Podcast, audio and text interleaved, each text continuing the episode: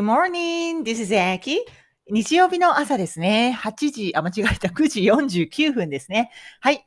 今日はちょっと曇ってるけど、でもね、遠くがもう明るいので晴れてくると思いますよ。はい。今日もですね、小松菜とラディッシュの芽が伸びていてとっても可愛いです。はい。いいですね。癒されますね。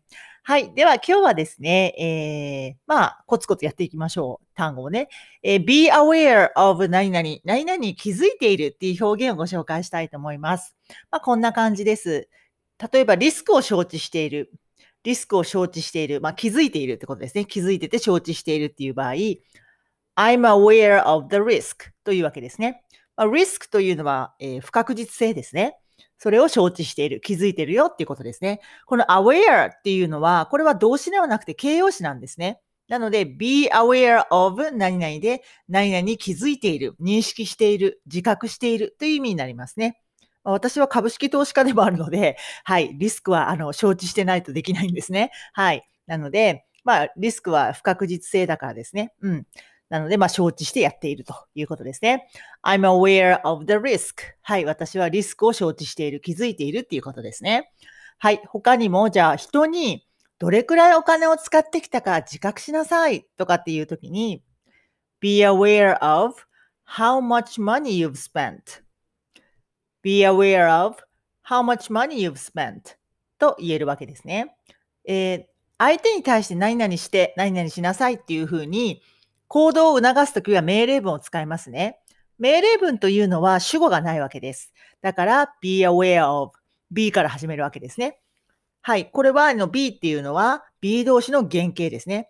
命令文っていうのは必ず動詞の原型から始めます。だから、be aware of 何々で何々を自覚してくださいということになるわけですね。で、be aware of の後の名詞の部分を文章になってるわけです。How much money you've spent? どれくらいたくさんのお金を you've spent? この you've っていうのは you have の短縮。現在完了形ですね。have プラス動詞の過去分詞でこれまでしてきたってことですね。How much money you've spent? これまでどれくらいたくさんのお金を使ってきたかってことを be aware of 自覚しなさいっていうことですね。もちろんこの you've spent のところは過去として過去にいくら使ったか you spent でももちろんいいんですがYou've spent っていうふうに You have spent にすると今の時点で過去からどれくらい使ってきたかという時間の流れを含められるわけですね。はい。ということで Be aware of 右側名詞が来てこれこれに気づいている、自覚しているという意味になりますね。はい。ではもう一度日本語を言うので今のベストでいいので言ってみましょうね。リスクを承知している。私はリスクを承知している。I'm aware of the risk.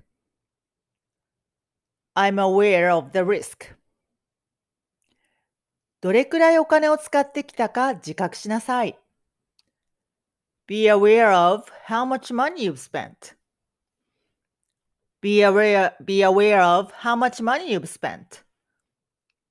はい、こんな感じになりますね。はい、なんかちょっと空気がムンってしてきました。なんかこう、なんでしょう。やる気が出るっていうか、ちょっと変わってるかもしれないんですけど、私ちょっとこの夏の匂いが好きなんですね。ちょっとドキドキしてきます。はい、OK。では楽しくいきましょう。Have a nice day. Bye.